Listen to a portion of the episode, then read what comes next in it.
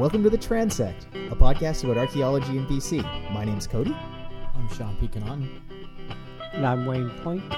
and uh, I, I have no idea where Ian Sellers is. Uh, I, I have not seen him in ages. Uh, Phone calls or something. I texted him like a hundred times, and I have no idea. So we, we're just recording without him now. No, what, Ian's actually out in the book of it, uh, the downtown, helping Ian McKechnie in the University of Victoria in the field school there. So uh, unable to join us, unfortunately. But uh, as a replacement, uh, we've got Wayne Point, and uh, pretty excited to have him in the studio. Uh, Wayne, uh, we usually kind of start things off here with a question about how people got started in archaeology. Would you care to fill us in a little bit? Well, I started at a pretty young age, um, maybe seven or eight years old, and that'll be about 1967. Um, I was, my mother would um, collect artifacts in the farm fields that surrounded our house at the time. These were Chinese market gardens, and there were only probably about three houses along our street. Well, they were just dirt roads back then, and the market gardens were basically right on top of the site, and, and there are every time they tilled the soil, um, artifacts would um, get turned up. Um, so that's how I got um, early start to identify um, artifacts. Uh, What were you finding? That's what I was curious. What- Yeah. What, kind of things Um, were coming out of the farm? um, adze blades, small ones, and projectile points. Yeah. Back then, um, we um, collected the obvious um, artifacts. Um, today, we would have um, were collecting all the flakes, but back Yeah. then we just collected the pretty, the pretty artifacts, and plus bone Yeah. Oh, yeah. and trade beads were, and there were a lot of trade beads, the Russian blue trade Mhm. beads. And it was with your mom. It's Rose, right? Was Yeah. that your mom? Did she have a big influence on you in terms of like having an appreciation for archaeology and the ancestors and the people that came before? Um, my mother, um, she, um, we got up early. They made us get up early and on weekends, and sh- they made sure we were doing something and, Yeah, yeah. and collecting artifacts on weekends when I wasn't in school was Mm-hmm. was big. And if I wasn't out playing somewhere with other kids, there I'd be collecting artifacts. Yeah. And so. And did you like? I mean, as a young kid, that they're- they're always kind of neat to find. Where you're always kind of like turning them over and looking at them and just thinking about how they were used, how they were made, what the material was, even at a young age. Yeah, it's um. Yeah, she collected artifacts on what's known as Jings Field, and it must have been about four acres of of farmland at the time, Mm-hmm. and so we learned at a young age. Me, and my brother Jesse, but I kind of kept on going at it, and Yeah, because a few years later, um, in 1972, you were like 13. yeah. You were you you started volunteering for a field squad at UBC. Is that right? Yeah, there was um, at the western end of Jingsfield, bordering the creek, Musqueam Creek. There was um, uh, Charles Borden had started a field school right at the uh, margins of the creek in the Chinese Garden. Mm-hmm. Today, that would be DHRT four. Right. So, It has a name too. Is it St- St- Is oh, St- Stellax is St- DHRT two. oh okay. That's to the southern end of okay. of um, it borders 51st Avenue, Mhm. and that was a 1955 excavation. Mm-hmm. So that was the um, Charles House Mm. Is excavation. is that the one that's right up on the golf course as well? Yeah, close to the golf course. There were two lawn houses. Uh, yeah, I think you because you and I found a, a portion of uh, of of something when we were doing golf course work there one time. I, I remember there there was a a component like a, and I mostly remember because you did a really amazing wall, uh, like a uh, like this, this stratigraphic uh, panel. Uh, Like a profile? a profile. God, I'm an idiot. what is going on there? okay, we're gonna have to edit around that. Yeah, Um, oh boy, a wall with lines on. it. wall. with- you did a really good drawing of a wall with lines on it. I'm a professional archaeologist. Wayne's excellent at that profile. I know he's super good. I because I actually drew one myself, and then I saw the one that Wayne drew, and I was like, oh man, this one's way better. Did you just like you probably just erased your name? Written I just erased uh, erased Wayne's name and wrote Yeah. mine down. Yeah, typical. But um, yeah, the stalactite was uh, one of Charles Borden's um, uh, first excavations on Musqueam. Mm-hmm. So that was 55, and that was with, I think Mike Kew was one of the archaeologists that worked with him, and he's still living on Musqueam right now, Oh, really? Mike Kew. Yeah. Okay. So he married one of the ladies from Musqueam back then. Yeah. K E W, right? Mike, Uh, Delic, yeah, Kew- yeah. Okay. Kew, Yeah. Okay. yeah. Yeah. Oh. A- And then the one at uh, DHRT four, that's the one you. Who was all teaching that? Borden was like overseeing it, but Yeah, um, Dave Archer was the lead archaeologist, and and there's a number of other people that um, would volunteer. The HS. Um, there's a number of people that came in, but the main group were Kitty Bernick Mm-hmm. And Hilary Stewart came by every now and then, Oh yeah. and Len Ham dropped by, and but Yeah. he wasn't around till the '73 excavation. Okay. And Dave, And Ar- they're- Dave Archer. yeah, Dave Archer Yeah. was the lead one, and and there's another, a couple other ladies, ones that did mapping, and but I don't remember all the names. Mm-hmm. Um, there's quite a few people that came in and out, and It sounds like a, a kind of like an all star list, kind of just going through all these people that it's like, oh, I've read tons Yeah. of yeah, yeah. And I, I didn't realize you'd started working with Len Ham so early on. you know. That's a yeah. So yeah, Dave Archer had me um, uh, screening um, the back dirt that came out of the units, so- Right. Yeah. And filling out artifact forms. We didn't have uh, laptops back then, so we just had um, Paper like forms. paper forms, artifact forms. We Long give hand. each one a number, then we describe it, and then Those are probably still at LOA, at the Laboratory of Archaeology. I imagine at Yeah, UBC, they are. aren't they? Yeah. Yeah.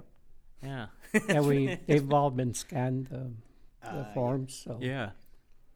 you might be able to find them on the RRN. Oh, Yeah. the Reciprocal Research Yeah. Network. Yeah, Yeah. yeah.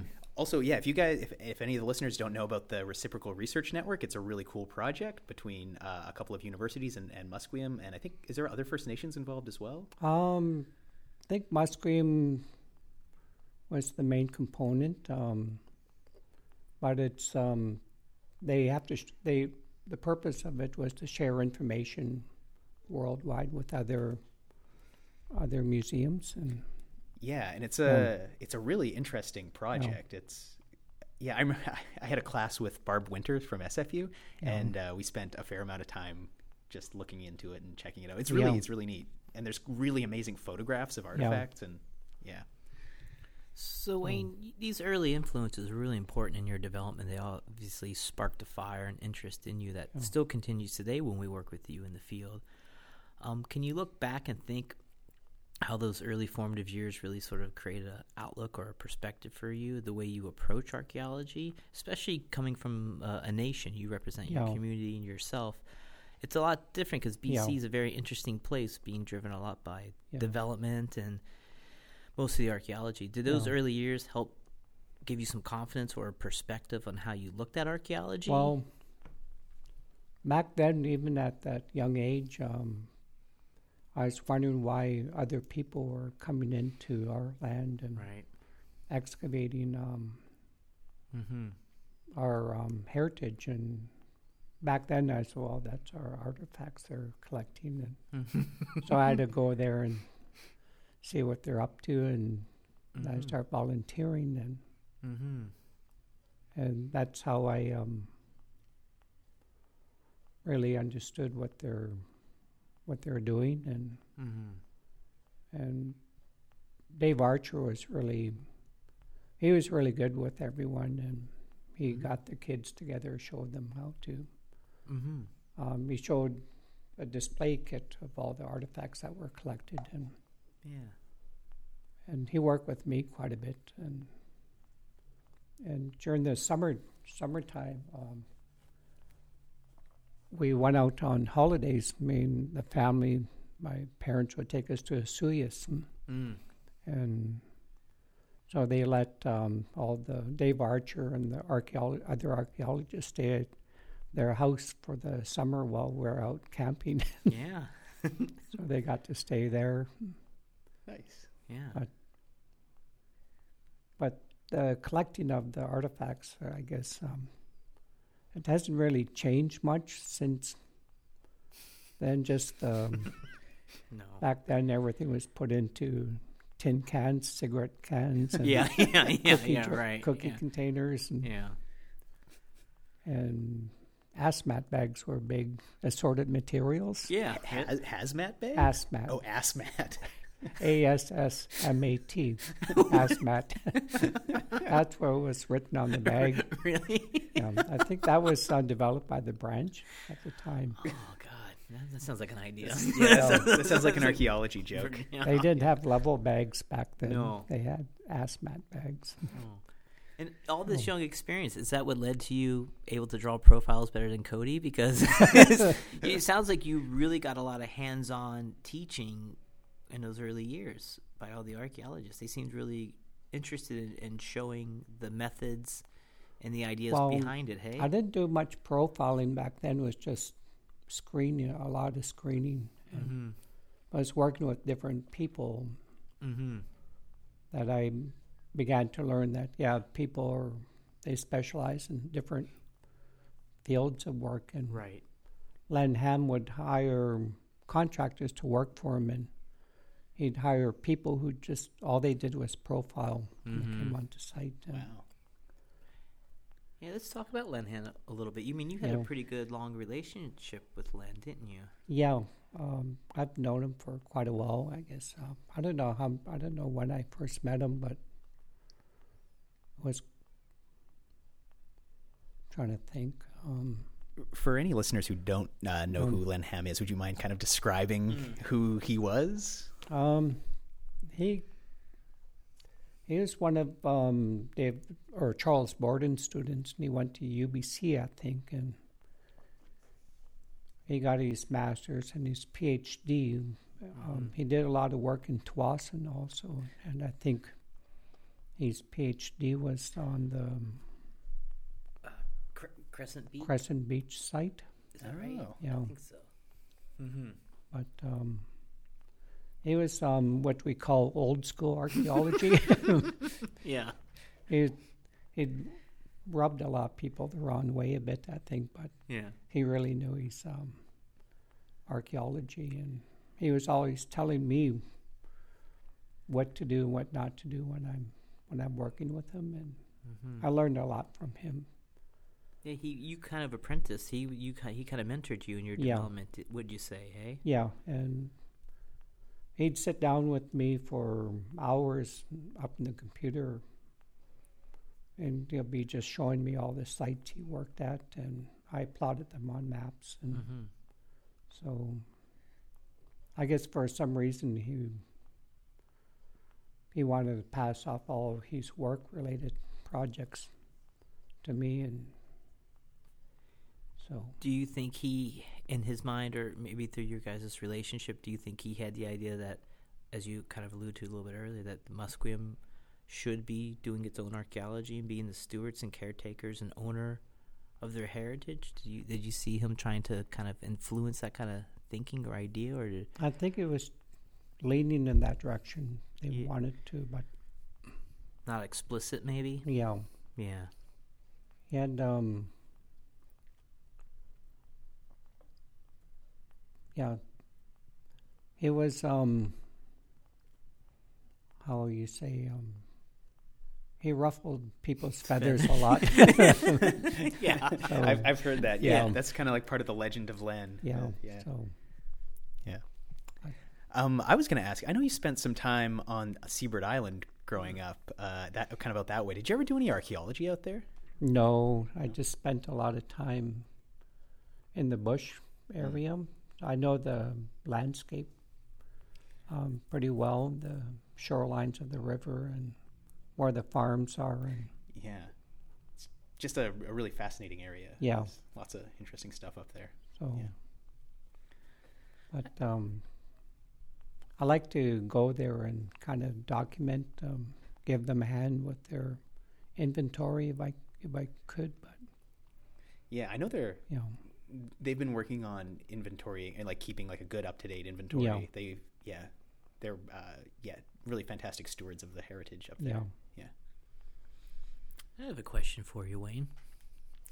Do you now thinking back and you you know you have fifty plus years of kind of experience, you know, on and off. You've kind of been in archaeology, done other tasks, and done other things, and have always come back to it. It's been important to you. Do you consider yourself at this age an archaeologist? Do you consider yourself a representative of the nation, or both? How do you see yourself fitting into this discipline? Um, I've been kind of asked that question before, and some people think they should just. They want me to document all my work and see how many credits I probably could have Mm-hmm. for a diploma or, Or even a field directorship, Yeah. according to the branch. Yeah. you know. So I've been. Now I've been keeping itemized track of all my projects now. And Mm-hmm. We sometimes talk Yeah. about that. Uh, I, just like how crazy it is that like you can have more experience than everybody that I work with combined, and uh, and the and the branch still is like hesitant to recognize Yeah. like formally your ability to do this, which is absurd. And I have an issue with Yeah. that because if you come to BC and you have an outside degree, you have a, even if you have a PhD you work elsewhere, you still have to get experience within BC. So it's almost like a, a degree is meaningless in that way. In some way, it doesn't matter if you, what your accredit, accreditation is, and then you always have to earn it in the field. And and there's lots of people like Wayne and others that have tons of experience and are never, s- at least in the branch's eyes, maybe are- it, Yeah. it- it aren't equals in that way. Yeah, I've been thinking about that in the branch, and I'm not too worried about what the branch thinks. And I, don't Yeah. I um, yeah. I'll work with them, and they they've got a full plate over there. They're Sure. understaffed, and but um, a lot of I have a lot of information I could share with them, but um, Mm-hmm. the band office are reluctant to sh- share anything with the branch. They have a kind of um, Mm-hmm. they headbutt with the branch Sure. sometimes. So Yeah. Yeah, and it's it, it's yeah, two government agencies kind of coming up. Yeah. And the branch is I, I feel like the branch is very reluctant to let go of any power Yeah. that they have. And that's kind of like you have to give some of that up if you're going to like adequately con- communicate and consult with First Nations. Like you can't hold all of the like legislative cards in that Yeah. case. so And it, it, well, you can, but it just won't be in good faith. It won't work very Yeah. well. Mm-hmm. I think they're changing slowly the branch, and they got new staff in. And I think they're recognizing some of the old ways don't always work in- their favor. So Yeah. And I think they have a large jurisdiction to cover. I mean, BC's Yeah. huge, and I think sometimes we've seen other programs where it's it's better. It works more efficiently if nations have the ownership and are tracking the sites Yeah. and, and keeping those records and keeping an idea what's happening to the sites in their territory, uh, especially if you think about vulnerability or impacts to sites too, Yeah. right? Um, it, it, it probably should be some kind of middle ground 50-50, but nations should shouldn't just have to default to the branch. They should be able to have that kind of ownership and stewardship the way Yeah. you you've kind of done it on your own, always working with Yeah. you. And that's kind of the inspiring thing about how archaeology is happening right now is that a lot of the nations are just stepping up and saying, "Oh, we don't really care what the branch thinks. Here are our Yeah. rules for doing archaeology Yeah. in our territory." Yeah, they don't even recognize um, uh, First Nation permit. hmm? Yeah, that's a Yeah. whole can of yeah. beans. Yeah. Yeah. So, which is yeah, I I don't know. Yeah, What are your thoughts on that? well, I they may have their internal reasons from from other From like the minister, whoever. minister. Yeah. Yeah. So they're not going to budge on that, and but I have um, I've been compiling a lot of my own data in this area, and Mm-hmm. I think I've documented forty-two finds and or my own data collection of Mhm. um, artifacts, or right from artifacts to new sites. New sites, yeah. So, and it's still ongoing, and Yeah. So in that sense, I guess uh, it's an earlier question. Do you know, do you do you consider yourself an archaeologist? Then do you consider yourself a representative of the nation, or, or I mean, how do you do? You have to define. Maybe you don't Yeah, have to define well, yourself. I don't think I have to. I've thought about that too, and and being an archaeologist, um, like accredited archaeologist, there are certain rules and boundaries you have to follow, and and, and well, even like the like the word itself has Yeah. some colonialist Yeah. Yeah. implications. Like to be an archaeologist is often Yeah. to to be like kind Yeah. of colonialist. It's hard to Yeah. unless you're an explicitly indigenous archaeologist. but um, Mm. but I can do things. I can that since I don't have that degree, I can do things and not worry about. Um,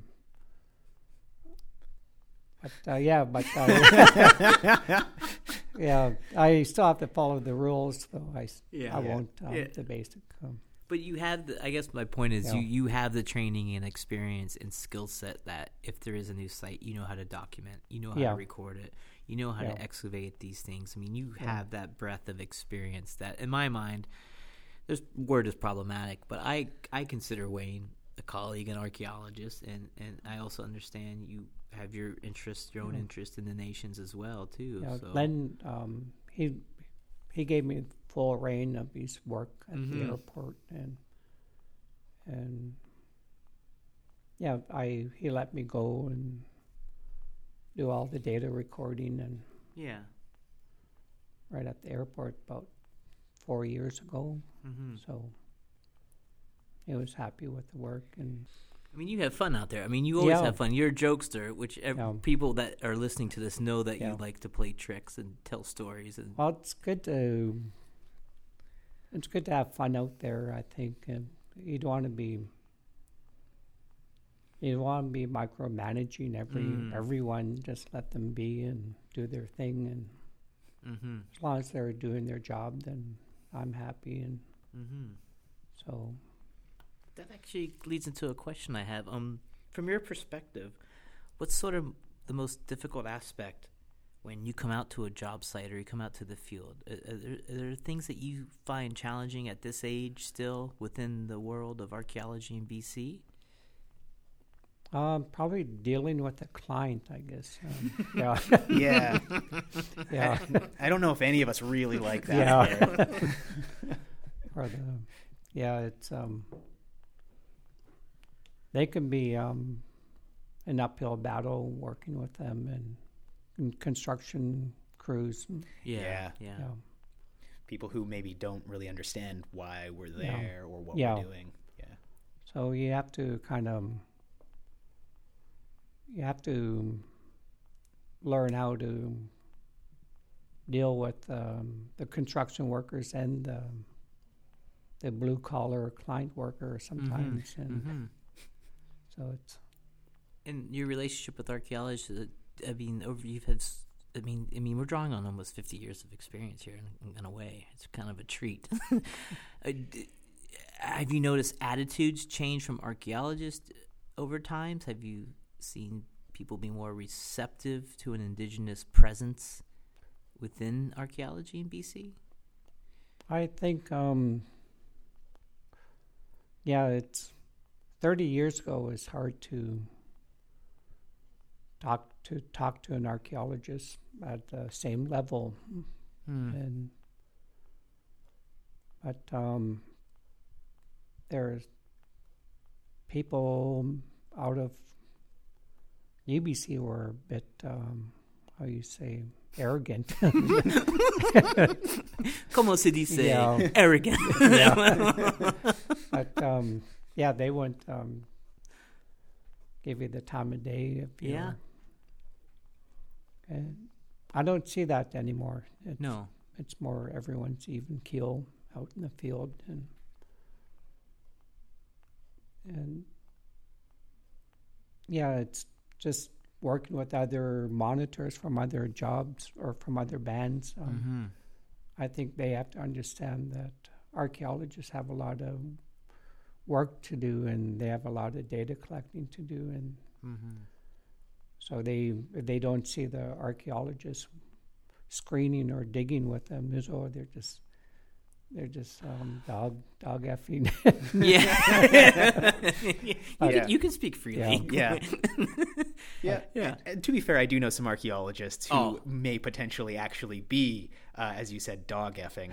No. uh, definitely. Yeah. I gotta take this call. I I just gotta go do this. And you're like, they never lift a shovel. yeah. yeah but yeah there is a lot of um, work um, just data collecting is um, takes a lot of time It does. And Yeah. you, do have you through this process of, of coming out and representing Musqueam and, and and getting to work with other nations, have you found that really rewarding and sort of like because I've seen you kind of like make connections in the field and recognize relationships and lineages with others from other places, right? Has, has that Yeah. been a rewarding experience to work with uh, cousins from from different places? It is. Um, I get to meet other people from other bands and Mm-hmm. and and I try to um, help the new monitors from other bands if they need it. Um, some of them are pretty brand new on the job, and Mm-hmm. I just need a little bit of um, um, help with IDing, whether they're just screening. You just have to peek over their shoulder every now and then to show them what to look for. And Yeah. Yeah.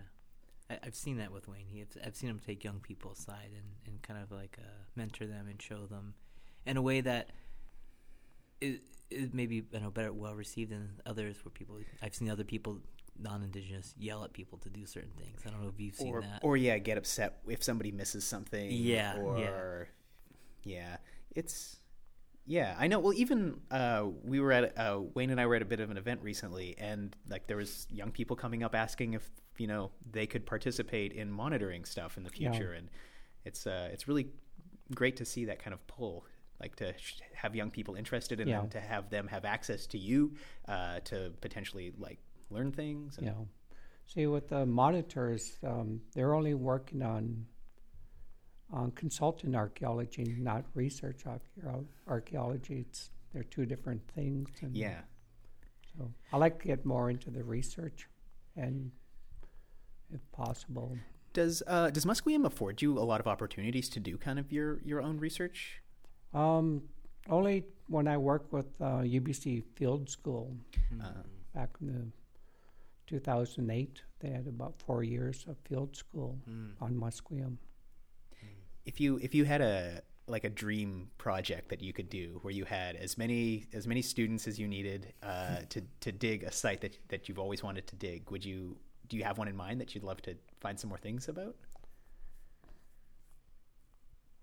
Um, probably the um, foreshore lands of Musqueam. Oh It's yeah, relatively um, untouched, and who knows what will happen down the road and I, with that area. ha- is that the same kind of part that's been kind of like filled in with sediment now, and so Yeah. a lot of the foreshore is actually quite a ways back. Yeah, it is. Um, I think there's marshy land, but the foreshore is, is dotted with um, midden midden sites. Oh, Is this where we were out that one day, Wayne? Yeah. Together. Okay, I know Yeah. what you're talking about. Yeah. and it starts right from here. Oh Out. yeah. Yeah, Mm-hmm. Yeah, sometimes I, you, you you look around and you you don't you know immediately see the traces, but it, it's a huge huge community that was here. Mm. yeah, Just like all the way to the bridge down that way, and Yeah. right up to the point this way. It's it's pretty pretty. And you get over to English Bay with a car. I mean, I mean, it's just massive. It's yeah, it's it's a s- sprawling metropolis Yeah. that's that's here. I think um, the last they estimate there were about twelve hundred band members before contact living along the shoreline. Just Yeah. there. Yeah. Yeah. Easy. Yeah. Yeah, It was a major um, uh, clam digging Mm-hmm. area. For all the booms and stuff. Yeah. Right. And, still, and then the Yeah. big jetty that's out there. Yeah. Yeah. So the jetty was there to control the water flow going out to the deep. Mhm. I like to see the jetty taken down. Yeah. yeah. yeah. Yeah. Yeah, I mean, sometimes it's interesting. I, I mean, we can talk about a little bit of this, but I, I don't know if you've you're, you're on social media. Hey, Cody. I've been known to to dabble. Yes. Wayne, Wayne's quite a dabbler on the old social media, and and you've kind of used it as a platform to talk about some things like that. You've kind of uh, will comment on the area and history around here. You'll talk Yeah. about how things used to be when you were younger. These changes within a Yeah. lifetime that you see through development and construction that affect the landscape, the Yeah. landforms. Hey, do you find that's a good avenue just for you to kind of speak freely and, and, and maybe like uh, spur discussion or, or like Yeah. encourage it or, or how do you see yourself when you kind of comment on that stuff Well, I've been in the past. I've been archaeology is still my um, my goal, but I'm leaning more towards the landscape mm-hmm. part of it, the ancient landscape, and mm-hmm. what it uh, looked like before, and where is it heading now, and Mm-hmm. Well, that's so yeah. I like one of the reasons it's so much fun to have you on site is we were we were working somewhere around here recently, and you had kind of you you knew what it looked like before it was the way it is, and then it was like a, a nursery or something previously, and then previous to that, it had just been like a bowl in the ground where you had. I think you were telling me you used to catch frogs with your brother. yeah, yeah, and it's like th- with no one else on could I be on site and have like that kind of knowledge of this area and that kind of time depth, which is really great. Uh, I was but kind of my point jumping off of Oh, that. yeah. is- is- sorry, did I? no no go go go Uh, that's good I, I was curious. What are the biggest changes you've noticed just around this area? Like you've you've mentioned the the foreshore kind of filling out, and like a Oh. lot of development has changed. A lot of like these gardens have become you know housing places. But yeah. do you, do you worry about any of that like going forward, like just overdevelopment or? Well, down here, since we're so close to the water table, that everything has everything needs landfill, so everything's getting capped. Ah, yeah. So it's it's still there. It's just under one meter to three meters of fill, mm-hmm. and it's probably getting compressed. Yeah. You know, Another thing to think about is, I guess, if like big flooding incidents or just even like gradual like water table rises, like those, it might become more of a salvage. Like if people do want to work on any of those sites or find anything, it might become more of a salvage operation as yeah. they become more just endangered from from those sorts of Yeah. phenomena. Well, around the creek area, there's a lot of um, wet site components. Mm-hmm. Mm-hmm. So that was part of the 73 excavation. They found um, basketry oh, okay at DHRT 4.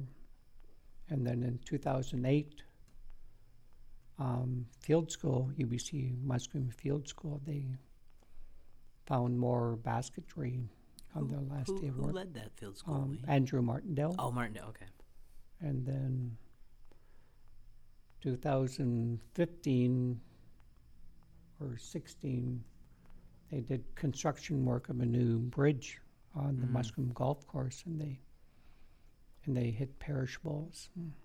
Cordage, and basketry fragments, and so that whole creek area is just one big site. Mm. yeah It's, yeah. So I mean, do you worry? I mean, Cody was talking about. Do you worry about if if everything's like you say built up because of the low water table and, and they cap everything, and you're and you're interested in landscape?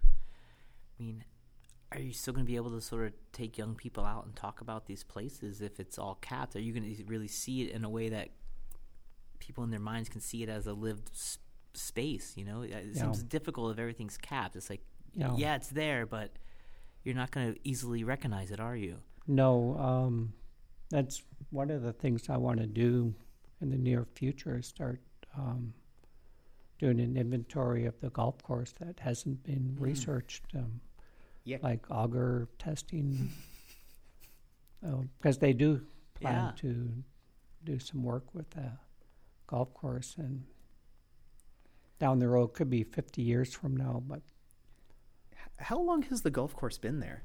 since the early 60s, I think. Wow. I, I didn't realize it was that Yeah. long. So, like, yeah, if no work has been done on there since the '60s, Yeah. there's the potential for quite a bit of material. Yeah, there was um, used to be a marshy area and some more Chinese market gardens. Yeah. Hmm. What course is it? It's not the Shaughnessy one. No, it's, uh, it's, Musqueam. it's it's just called Musqueam Golf. Yeah. Yeah, Yeah, and Shaughnessy's the other golf. Yeah, the other way. yeah. That's yeah, it's a big one. Yeah. Wh- Why? Why? I mean, who? It's silly. Who owns that? Who owns the property there Um, Musqueam. bought it. now? But but who who developed it originally when they put the golf course in? Do you remember? I don't know. It's a private um, Eagle. Eagle Quest, I think, Oh, developed it. okay. But probably long, at, long, ag- sorry, long ago enough that they wouldn't have had to do any kind of. There's no archeo- heritage yeah, there's- law. No. No, Yeah. no. It they come was- into effect till late seventies. So yeah. Yeah. Uh, when they excavated the Charles House, they found a lot of duck decoys, wooden duck decoys, and shotgun shells. And, Oh really? yeah, yeah. Cool. and plus the regalia and um, artifacts, and Oh man. so a lot of it's in MOA right now. The, Mm-hmm. the wood hand carved wooden duck decoys. Wow. That'd be pretty sweet. They used to go hunting back there before it was a golf course. And, Yeah, it was a marshland, eh? yeah, Yeah. So Cody, did you know that uh, Wayne's a bit of a celebrity? I did not. I mean, I kind of did. but, kinda did, But yeah. yeah. Yeah. So so uh, Wayne's um, a, f- a feature player in the beginning of Susan Roy's book, uh, These Mysterious Peoples, with uh. And Wayne, do you want to tell that story to us and our listeners? yeah. It's um, it was um transformer stone that was um brought up to was brought to our attention in 2007 uh, UBC Field School because the Kaiscam had went missing in the 1978 I guess and went missing for quite a while they were there's a there's stories speculated that it was stolen Mm-hmm. or got buried behind the preschool where it was kept Mm-hmm. but um, it originally came to Musqueam in the early 1900s, and through um, there's a couple of different versions of how it got here through a gaming a game that was played, and Musqueam had won the game, and the other version was Tsleil-Waututh um, had suffered a smallpox epidemic, and Musqueam was went up there to help the Tsleil-Waututh people, and Mm-hmm. the stone was gifted to Musqueam. Mm-hmm. And that was in the early 1900s. And after that point, um, it stayed on the reserve, and there was rumors that some people wanted to sell Kaiscam to a museum, and so they, some other people got together and they sent the Kaiscam to UBC to the old museum, which is now the old library, I think, Mm-hmm. and it sat there for 50 years. Just in just in the library. Yeah, somewhere's in at UBC. Well, it used to be um, part of the li- or the old museum, I guess they had there. And in 1976, they were going to build a new museum. Um, so um, they contacted UBC contacted Musqueam if they wanted Kaiscam back. So there's so they plans were made to bring Kaiskan back, and they did, and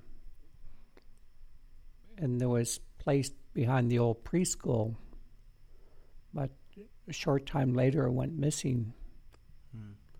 and well, it was missing for from the late seventies up until two thousand eight when I found it. It's like 30 years. Yeah. Yeah. So it was gone for quite a while. They even posted ads in the newspapers in New York and about the missing. Just to see if it was in other museums or Yeah. collections or something. Yeah, if someone knew where it was, but. So in 2007, one of the stories that it got buried behind the preschool during construction. So um, we got ground penetrating radar and we Mm-hmm. we scoped the backyard of the preschool. and We couldn't find any signatures of a large boulder. Mm-hmm. There's too much. Um, there's a lot of other um, rocks that made the same signatures of any boulder would, and Mm-hmm. we didn't find it then. But in 2008, um, it was a Sunday morning in January. I took my dog for a walk and and I was looking at the riprap and I just noticed one rock was different from the rest of the rocks and and I left it for a week or so then Hmm. two weeks later I came back with my dog again and and I still noticed that rock was just kind of had to look wonder what why sandstone out here with the with the granite and so I I just wanted to turn the sandstone over see what the if I can make use of sandstone as a material type and I knew the underside wouldn't be weathered it'd be easier to see the unweathered side than Mm-hmm. the side that was facing the sun and rain. Uh, just wanted to see if it was a very good quality sandstone. So I went and got um, a big cedar branch and and I spent about ten minutes trying to pry it over because it weighs about six hundred pounds. It's, it's very large. Yeah. Yeah. It's a, li- And after about 10, 15 minutes, I finally rolled it over and it rolled on its back face up at me. And I saw the Oh. carved face. yeah. With the eyes and the mouth. Yeah. And I didn't have a phone on me. I didn't have anything on me. I walked down there and and so I covered everything. I covered it up with um, branches from the Mm-hmm. the shore and I ran back and the only one I can think of was um, notified at the time was Leona. Yeah. So I- Leona Sparrow? Yeah, Yeah. I told her I found um, something down the beach and. I didn't know it was Kaiscam at the time. I said it was just a carved figurine I found. It was big. Yeah. so I we raced back down and and there's someone else on the beach, but they're a little bit off to the side. They're doing a spiritual thing. Mm-hmm. And when I got there, I took the branches off, Mm. and Leona's eyes were just went big. so Did she know what who? Yeah, what, she what it was knew what it was. immediately? Yeah. yeah, and she got on the on her phone right away and Yeah. contacted Len Ham and Yeah. other band members, and within the hour, there's about a hundred people down the beach, Mm. and a plan was formulated to put Kaiscam on a pallet and put it on a truck and bring it to the office. And Mm-hmm. it took eight guys to God. pack it on the pallet, and Yeah. when put it on the pallet, the pallet was bending. Yeah. so Did you do a ceremony down there? Did anybody Mm. say any words, or is it just No. kind of get it? just get it out, and Yeah. so there's no ceremony involved, but but um, over the course of a couple months, it ended up on, at UBC again. Um, was put on display Mm. with another um, transformer stone that was repatriated back to the Stolo Nation Okay. called Tok Tok T'xwelátse. Hmm. It was repatriated just about the same time Okay. Kaiskem was found. Yeah. And so they had the two transformer stones side by side Cool. at UBC. Probably a little too much power in one room. Probably. Do they look similar at all? Or Um, a little bit different. Um, T'xwelátse had a totally different story behind it. Uh, Hmm. It was from up the valley. And after about a year, uh, they brought Kaiscam back and they put it on the on the pallet that you see the carving and the other transformer stone went back to the Stalo Nation. It's and it's in the chief and council. Yeah. re- board reading room. Yeah. Yeah. So yeah, I didn't at the time. For me, uh, collecting artifacts is not the main goal, so Mhm. it's just it has to be done. But I'm more um, curious about the landscape now than collecting what the landscape looked like, and And the stories. It sounds like. yeah. Yeah. And to me, um, collecting artifacts is, I don't, um, it has to be done, but I don't go out looking for artifacts. So Mhm. it wasn't my goal to find find Kaiskam. It just just happened that day.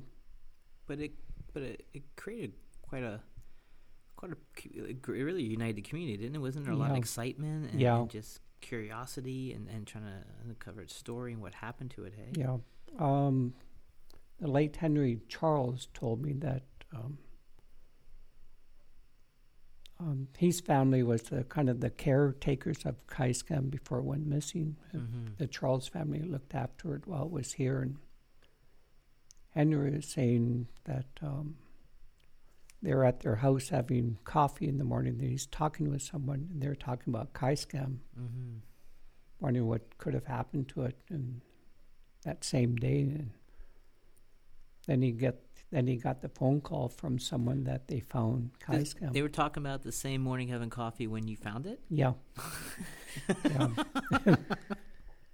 so pretty incredible. Uh, and you were, you were showing us kind of like as we were walking around the lobby. There's there's a photograph that looks like it's about hundred years old. yeah, about 1915, I guess. Hmm. Yeah, Yeah. and uh, in the background, kind of just behind uh, one of the people in the photograph's legs, you can see Kaiskem Yeah. kind of just Yeah. right there.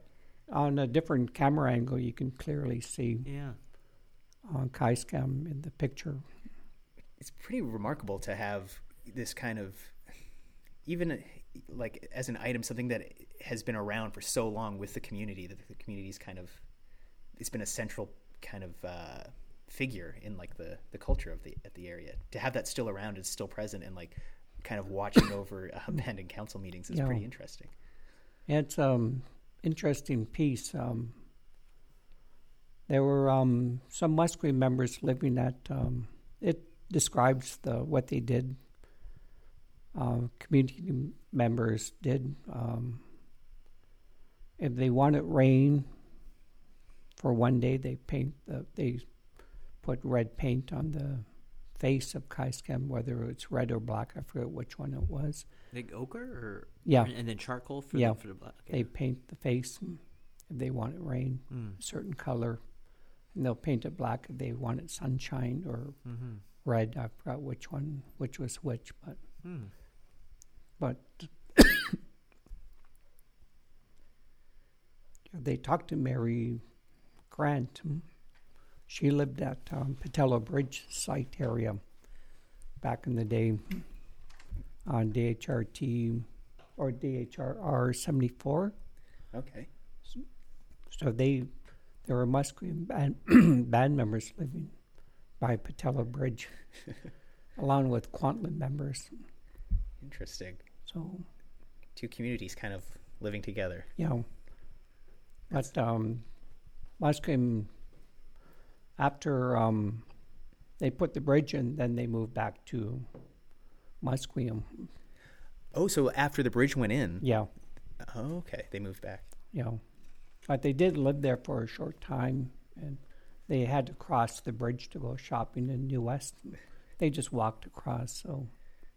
And they moved back to Musqueam, and there were pictures, photographs of them with Kaiscam, and they had the face painted Oh, really? Do Yeah. You, do you remember what color it was, or is it black, black, and I white? think. It was black. Yeah. It's mentioned in the. I wonder the if you could story. use. Res- I mean, if, if it was in the riprap, do you think it's been washed away? If, if that, could you do any kind of like? I don't know. If it was face down, there might it might have been sealed on a little better, but it would be it would be so hard to tell. Couldn't get any residue, could you? Yeah.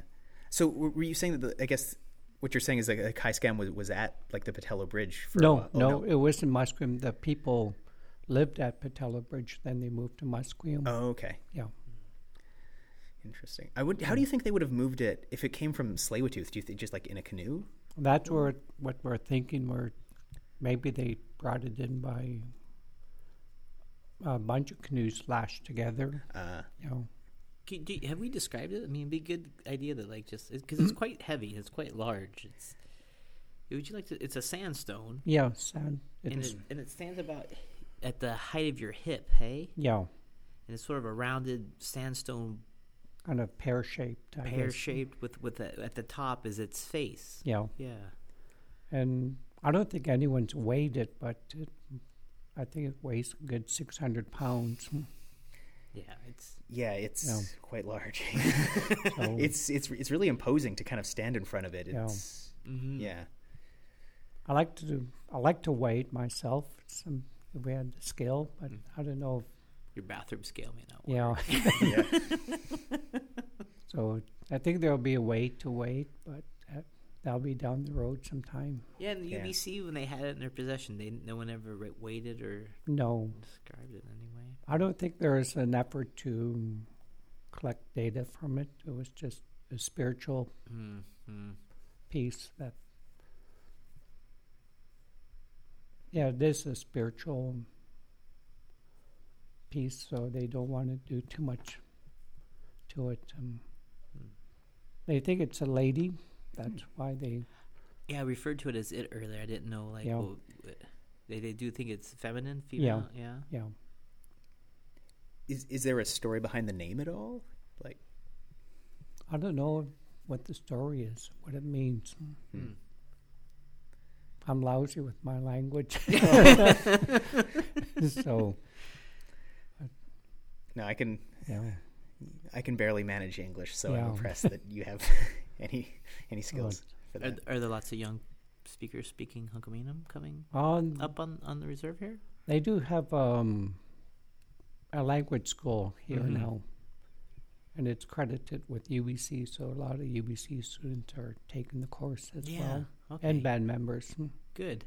So Yeah. I mean, hopefully, some way, maybe that name, the meaning or its idea, hopefully Yeah. can be retraced, reconnected. so Wayne, you've mentioned like a bunch of times, kind of uh, in this conversation, uh, how important the uh, like not the artifacts are, but the you know what you learn from them.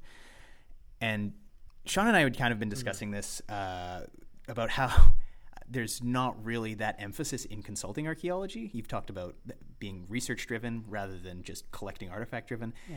And yeah, we just wanted to talk a little bit about that and maybe the future of archaeology. If like I don't know, potential pathways towards that. Sean, would you care to hop in? Or, or just where you see going, or maybe better, Wayne, what you would like to see with the future of archaeology as, as maybe you would like to see it envisioned and practiced in BC. Well, I still think we need um, consultant archaeologists out there just to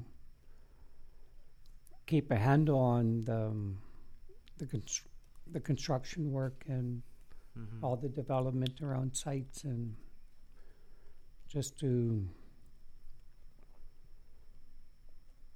we have to monitor all these uh, construction areas and but I like to see a little bit more research involvement and Mm-hmm. And I often wonder, yeah, so like would a potential avenue for the future be like having these companies that deal with a lot of the on the ground collection of data, but then the data and the artifacts going to the First Nations to do the research and curation that they want to do. Well, for Musqueam, they're happy with um, UBC being the repository for anything collected through consultant archaeology and and anything, any work that happens on the reserves, being federal land. Um, Mm-hmm. We can do we can collect that data and we can store it up in our own repository here and but um yeah it's hard to say what direction archaeology is is going right now i can see it coming and going in waves Mm-hmm. When there's big projects happening, then I see a big influx Yeah. of people. Mm-hmm. Yeah, being and then I guess people kind of thin out as those projects finish. Yeah. Or, yeah. Yeah, and they move on to Yeah. other avenues and the the idea with the repository is, is good in the sense that you at least it's there and you hope somebody's going to do research on it. you know, But it seems like it'd be more meaningful, and the archaeology would be more meaningful and relevant to communities and nations if it was co-driven or co-directed with a research mo- plan in sight with it going into these projects, right? If if it could be developed, co-developed with communities, yeah, and what they want from it, then the research or uh, framework and the methods can match those. I Yeah. try to sort of accrue that data instead of going in blindly like we'll just collect it at this level. Even the methods may be sloppy, Yeah. maybe they'll be fine. We don't even know. And then at the back end, trying to make something Yeah. out of a story which was just haphazardly Yeah. collected, right? The thing is with the research, though, it's Mm. you probably have to uh, secure grant money to. It seems like i- Yeah. if you could, if the nations could make a case with companies, if they wa- if there's if they're going to be developing and the nations are okay with the development and whatever the mitigations are going to be to heritage, it seems that the nation could make the case. Well, if you're going to do this, it has to be done like this to make that story. And so there could be some upfront money. And then, I, to me, it seems like that'd be a better scenario of working together and coming out with common goals than, say, things like that's happened at what like Marpole or other places where there's disagreement there with consultants and Yeah. nations, right, and how they treat Yeah, it's the remains or the artifacts, right? Yeah, it's um with Marpole, it's that um when the permit applicate or the when they send it out for tender, I don't know how many people applied for it. yeah. So it's I knew it was Contentious. yeah. Yeah. and it yeah even even now it seems like it's uh, it's a place that's so culturally important it's going to require a lot of, of time and communication between everybody to, to figure out what they want to do in the future with that Yeah. area And it's um, Mm-hmm. I don't know what they have planned for. They know they, they have an idea what they want to do down the road, but it's just um, securing money for it and Mm-hmm. I- I should mention uh, to to anybody unfamiliar uh, with kind of like the what's happened since the, the big controversy is um, Musqueam's taken ownership of of the site and are now kind of uh, yeah trying to figure out how to what what to do with the area and how to how to protect it or yeah, Yeah. it's going through the permit process right now. So it's we're going through the first phase of the permit permitting. Mhm. Um, just site protection is Yeah. the first Mhm. phase, and Are you coming up with like a, a like a site management Uh, yeah. plan kind of thing? Yeah, like Yeah. a okay, yeah. there's a site management plan. It was recommended by Len Ham Right. Okay. Yeah. um, before um, Before you pat. before he passed Did away. he, when did he pass in 2016? I think so. Yeah, Yeah. in Yeah. spring of 2016. I, I mean, two things. I guess I, I, I'm going to go two different directions. I don't want to. Len Ham's work still stands up. I read stuff he did in the 80s, and it's it's remarkable. He's a he was a really gifted, strong archaeologist. Even uh, a consulting archaeologist back then. He tried to have some rigor, Yeah, and and it stands up to this day. So I'm glad I could see him putting in trying to trying to work with the community to do a heritage management plan. But could you also just give a quick background on Cessnam and, and Marpole so just people know like why that place is so special, and and just maybe the impacts it's it's had and why a site management plan's in place. Well, um, Marpole, it's been under. Um, there's been a lot of construction happening, a lot of research Mm-hmm. um, has happened at Marpole site. It actually extends pretty. The boundaries extend quite far, Right. and there are pockets of intact. There's hardly any intact deposits left on Marpole, or Cessnam, as Yeah. they call it. And Yeah. Because of construction and Yeah. roads and ha- commercial and residential, right? So it was just bulldozed in the past in the 50s. You can see bulldozers going through the site. And I can't remember if it was you or Richard who was telling me that in the old basement of the f- the the hotel there, that you used to be able to walk down and just see the midden in the wall of the the basement. it must have been Richard. Must have been Yeah. yeah. Hmm. You know. Man. But yeah, that's the kind Yeah. of I, I guess that kind of was the times people didn't really understand what was so im- important. Yeah. Well, at least like the the Europeans who had you know set up their hotel there didn't understand why the area was so important. Yeah. It's. I think the people there. I'm not too sure what happened to the people. A lot of people did die from smallpox, and Mm-hmm. and so there were. It was. There are no people. You go ahead and use the land, and Yeah. so But you today, you guys are Yeah. currently working through a heritage management plan, and we'll yeah. to see it through the future Yeah. and protect it. Yeah. Uh, James Point, um, he mentioned he was an elder Mm-hmm. who was 100 years old from. He passed away in 1979 when he, he was 100, and Wow. he mentioned longhouses when he was a little boy, just um, east of Cessnam site where the Oak Street bus loop is. Oh, really? Yeah. Wow. And there's an orchard site a little bit further east of that. Mm-hmm. And Len Ham's been trying to find this orchard site on Yeah. aerial photographs. He- For years, he's been looking for it. yeah. and he was kind of frustrated. And he came to the office and he had this aerial photograph and he handed it to me.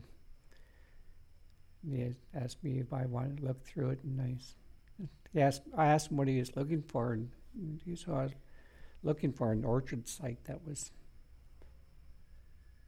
that was um, mentioned just east of um, Cessnam, and I look, oh, is that it right there? I thought you looked at it.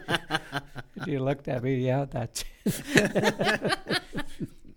this is this is one thing that we haven't really talked about. Yeah, Uh, yeah. Wayne Wayne has an uncanny ability Oh. to to find the materials or the evidence. I remember you showed up to a site that we were working on, and we'd been kind of like screening, and all of a sudden, you know, Wayne reaches into the screen and pulls out this like. I, want to say like 10 inch long blade, like slate knife, just straight out of the screen. We're all just like eyes, like just like bulging out of our heads, jaws open, just like Wayne's always doing that. I've been at so many different places with Wayne where he's finding this. He's always finding the artifacts. I don't know if that goes back to him hmm. being a young boy and finding them, but it, but he, the archaeologists are all goofing around, looking around, and then Wayne's like, "Oh, you looking for this?" yeah, so many sites, but yeah. Well, uh, should we uh, should we wrap her up then? yeah, we want to do a wrap up thing. We'll say like a thank you thing. Yeah, sure. Okay. We could ask Wayne if he wants to ask us anything. Yeah. Uh, do you have any? Do you have anything you'd like to ask us, Wayne? Oh, yeah. I'd just like to know um, what your plans are down the road. I guess. That's that's uh, It's a can of worms. yeah. I don't know. It's it's Go a ahead. it's a weird yeah for me. Uh, it's it's it's an interesting time to be in consulting archaeology because uh, not there's not a ton of uh, of, of field work which generates a lot of like the income Yeah. for, for for archaeologists You know. and uh, it's it's a yeah it's a strange time. Like i've just i've just picked up a paper route to go with my Yeah. my archaeology job that i have a degree for and stuff. And i love i love archaeology so much. And i I- really really hope that like in the future things work in a way where i can you know continue supporting myself and and living doing it. But the the reality also just might be that it's it's a thing not really suited for uh for for the kind of business model that exists. Maybe yeah, Yeah. maybe the consulting world doesn't make sense as it is. Maybe it needs to change. And uh I guess I'll I'll find out when it ch- changes whether or not there's a place for me in that world.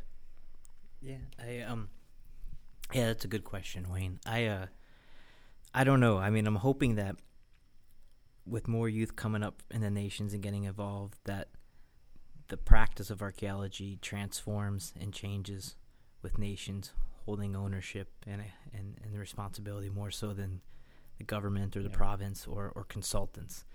Um, I'd like to be a part of that change. If the big projects sh- slow down and communities and nations are having more sovereignty and over ownership, I'm hoping that they'll drive that kind of archaeology the way they want to see it, and that'll change it. But the way it is right now, it's slowly changing, but it's still controlled too much by clients, um, by the branch.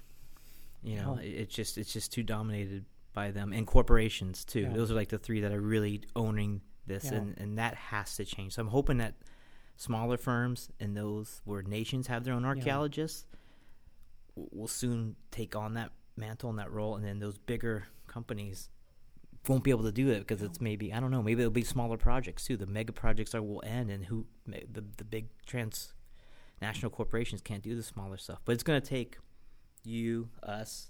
It's going to take a whole bunch Yeah. of people to really make it. But it's it's a hard one to change. Like Cody's Yeah. saying, the industry is it's just dictated by pure capitalism, and archaeology as a capitalist endeavor is weird. It is weird. It's it's kind of I don't know.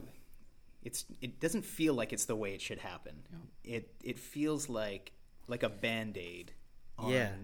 on like you know a developer wants to you know destroy all this stuff and it's kind of For like, what- for what? for whatever reason Yeah. and then especially like specifically like the the contract archaeologists the consulting archaeologists our job is to uh, go in there and kind of like mitigate what we can do the best job we can and that's what the that seems to be what the province wants that Yeah, seems the- to the- be the- what yeah, the the client pro- wants Yeah. that seems to be what The province everybody up to it. except for the archaeologists and first nations want Yeah. So I'm hoping what you were talking about today's discussion, which has been wonderful, is seeing you kind of had spotlighted some areas that you'd like to see, especially with research and then community ownership and those things. I hope that's where we're trending.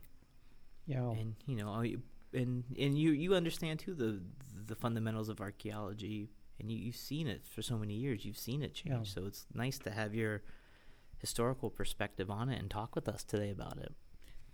Yeah, and uh, I guess I guess on that note, um, kind of nearing uh, just over an hour here, so I would uh, I'd like to say thank you so much, Wayne, for, for coming and chatting with us. Uh, this has been amazing. I like. I, I always love talking to you. So Yeah, it's, do you want the final word, Wayne? You want to just Oh no, I'm fine. Uh, so I'm just glad to share some of that information I have with with you and Oh, uh, one final little uh, bit before before I let you go. Do you have any words of wisdom to upcoming archaeologists in your community or anything? Um, it's kind of hard to. I like to see more people get into archaeology from First Nations. Um, they can add some of their background knowledge to, if they are First Nations or non-First Nations, um, they they can always add their own knowledge or their own experience to the field work. Um, mm-hmm. everyone has a little bit of um, their own thing to share out in the field, whether it's um, historical information they have of a certain area or Mm-hmm. I agree. Yeah, that's fan- and I, I really hope that uh, people are open to, to you know talking about that that no one's like sc- scared to bring it up for fear that an archaeologist will like look at them funny. It's Yeah. don't worry about what the archaeologist thinks. If you have something Yeah. that you feel is important, you should Yeah. just you know let us. Uh, or at least with me, if if, Yeah. if you're ever on, on site with Sean or I, uh, talk to us about silly. absolutely everything. Don't feel silly about anything. Because I will ask a million stupid questions. Yeah, me too. Thank you, Wayne, so much. Okay, you're welcome. And uh, I guess we'll catch you guys next time on the Transect.